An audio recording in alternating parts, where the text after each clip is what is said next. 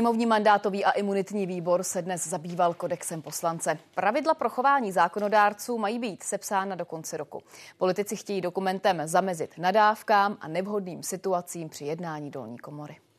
Jestli tady půjdeš, dostaneš flákanec. Leden roku 2021 sněmovna přerušila jednání, protože tehdejší poslanec Lubomír Volný vyhrožoval předsedajícímu. Dolní komora tehdy rozhodovala o prodloužení nouzového stavu. Já se nebudu hádat, ani se nebudu omlouvat. A Lubomír Volný po druhé. V polovině září roku 2021 ho ze sálu vyvedla ochranka. Odmítl opustit řečniště, zůstal po něm vyrvaný mikrofon. Emotivní situace se ve sněmovně objevují i v tomto volebním období. Třeba šéf hnutí Ano Andrej Babiš začátkem září takto kritizoval ministra pro evropské záležitosti Martina Dvořáka. Tahle nula, co tam sedí na konci, kdo ho zvolil, proč tu vystupuje tenhle zbytečný ministr, nač tam je, tenhle parazit, co tam dělá? Nejen na to má reagovat etický kodex poslance. Už několik týdnů na něm pracují zákonodárci z klubu ODS a ANO. Mandátový a imunitní výbor seznámili s jeho přípravou.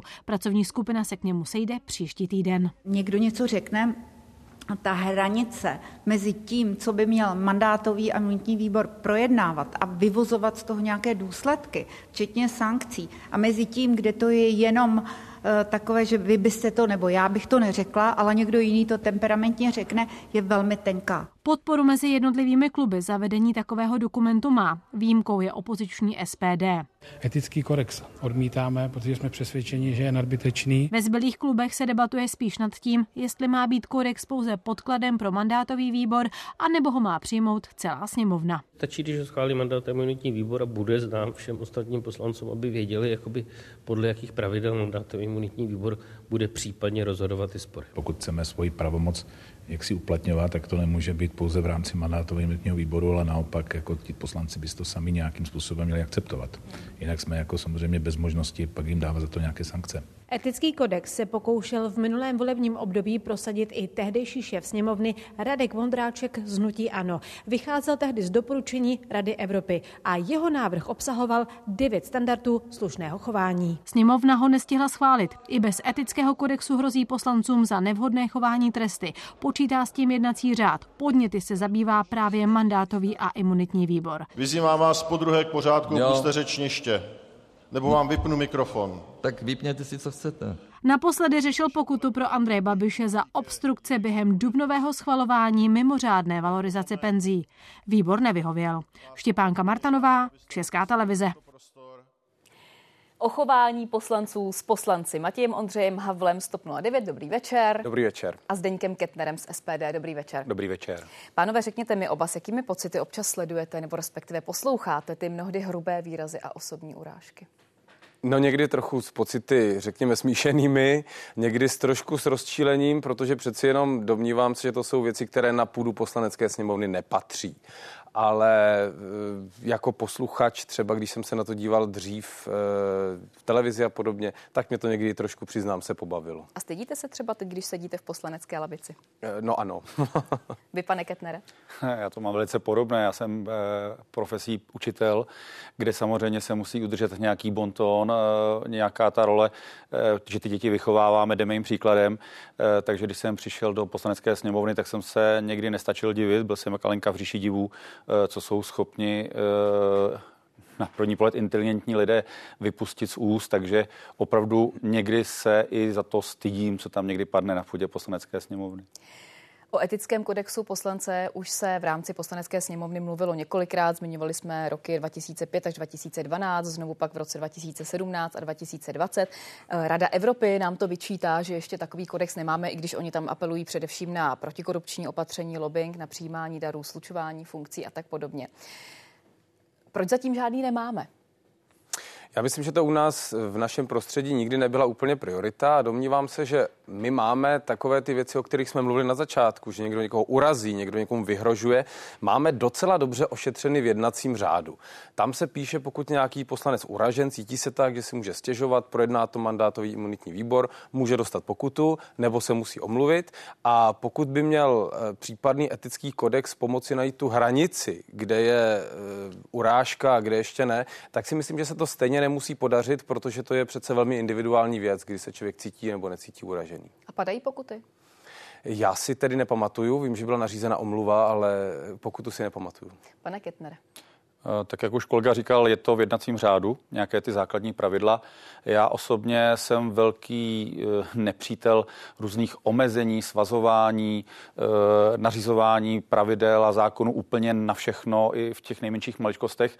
Já si myslím, že to je i osobní zodpovědnost každého jednotlivého poslance, jakým způsobem se vyjadřuje, jak vystupuje na té veřejnosti.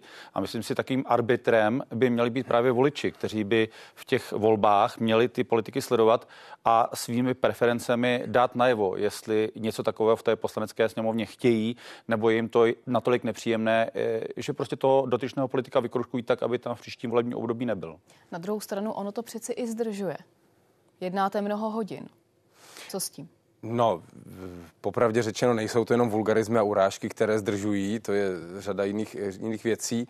Já si myslím, že to spíš kazí politickou kulturu, která, domnívám se, se u nás, byť se to nemusí zdát, zlepšuje, protože když se podíváme třeba na období Rakouska, Uherska nebo první republiky, tak eh, známý incident, kdy se poslanci zmlátili deskou vytrženou z lavice, tak to se, pokud se nepletu, v polistopadových dějinách ještě nestalo a doufám, že to nás ani nečeká. Poslankyně zahnutí Stan Věra Kovářová navrhovala seznam zakázaných slov, tak nebudu se ptát, co by tam mělo být raději, ale eh, jste třeba pro, aby něco takového bylo? Já si myslím, že zase jsme u toho přesně stanovení těch slov. Někdy je člověk rozčílený, eh, musí se jako hlídat někdy. Já teda osobně mám sám sebe pod kontrolou, ale eh, někteří kolegové s tím mají problém. A já si opravdu myslím, že to je naprosto zbytečná administrativa, něco zbytečného navíc, co si myslím, eh, že by se tomu neměla dávat až tak velká váha. Někteří vaši kolegové říkají, že mají rádi, když to ve sněmovně jiskří, hmm. když jsou výměny názorů rázné a čilé. Jak vy dva byste definovali, co je ještě zdravé jiskření a co už je přes čáru? To je právě velmi individuální, domnívám se. Záleží, s kým zrovna jiskříte, jestli mu to už připadá urážlivé nebo ne. E, domnívám se, že taková jako všeobecná kultura mluveného projevu do poslanecké sněmovny jednoduše patří. A já osobně jsem taky nepřítelem nějakého seznamu slov, které do sněmovny nepatří, protože vzhledem k tomu, jak je český jazyk bohatý, tak se obávám, že bychom se dostali k tomu, že bychom ten seznam neustále rozšiřovali a možná by se to stalo třeba pro některé kolegy soutěží, že by řekli něco, co by se pak projednávalo na mandátovém imunitním výboru. A teď se koukám na kolegu ne, protože by to říkal. Od něj jsem nic takového neslyšel. Pane Ketner. Uh... No, já u mě nic takového neuslyšíte. Já prostě si opravdu skutečně uh, myslím, že opravdu... Klidně buďte i konkrétní. Co už vám přišlo za hranou? Uh, za hranou, uh, tak samozřejmě jednoznačně uh, ale těch vulgárních výrazů, přímo vulgárních výrazů jsem zase až tolik eh, nezaslechl.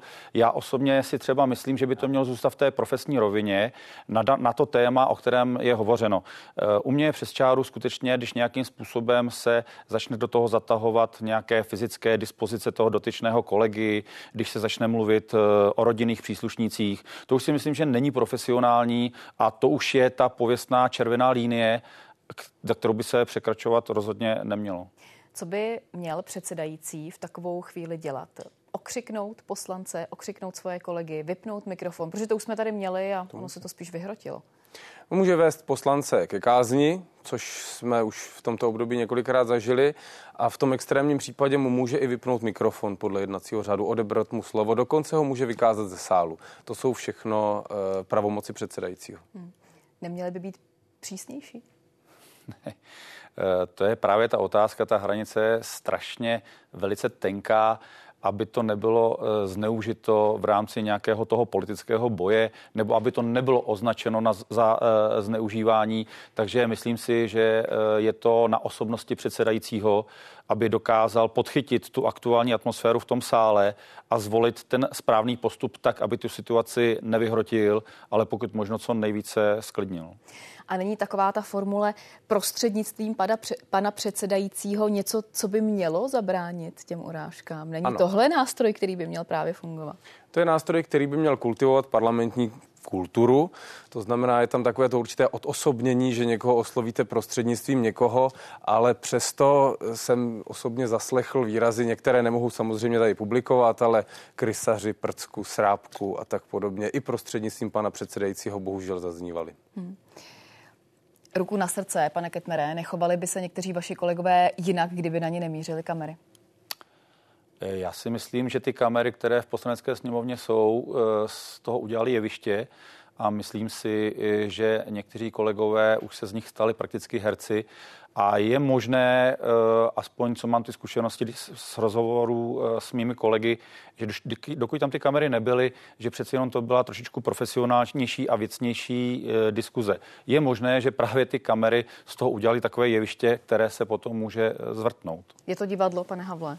Já nemůžu teďka s kolegou drobně sou, jako souhlasit, budu drobně nesouhlasit, protože to jsou věci, které jsou podle mého názoru pro eh, parlament prostě přirozené. To máme doloženou už od antického antického Řecka, Říma, vždycky, když byl nějaký zákondárný sbor, tak to do jisté míry bylo divadlo a e, do jisté míry e, se tam všichni snažili předvést, aby dali najevo svoje názory a svůj názor dokázali, řekl bych, e, účinně emotivně prezentovat. Já myslím, že to je do značné míry přirozená věc, která by se ale měla odehrávat v mezích slušnosti.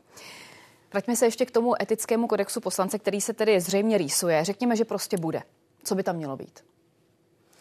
Pokud by byl, a já osobně bych ho asi nepotřeboval, protože, jak jsem říkal, v jednacím řádu je to podle mého názoru dostatečně zakotveno, tak pokud by byl, představoval bych si, aby tam byly apely právě na slušné jednání a řekněme na to, aby poslanec reprezentoval e, stát, parlament a možná do jisté míry šel vzorem. A tady narážím na e, skorumpovatelnost třeba, nebo tedy neskorumpovatelnost slušné vystupování a, a tak podobně. Slušné chování, to už tady taky zkoušel pan Vondráček.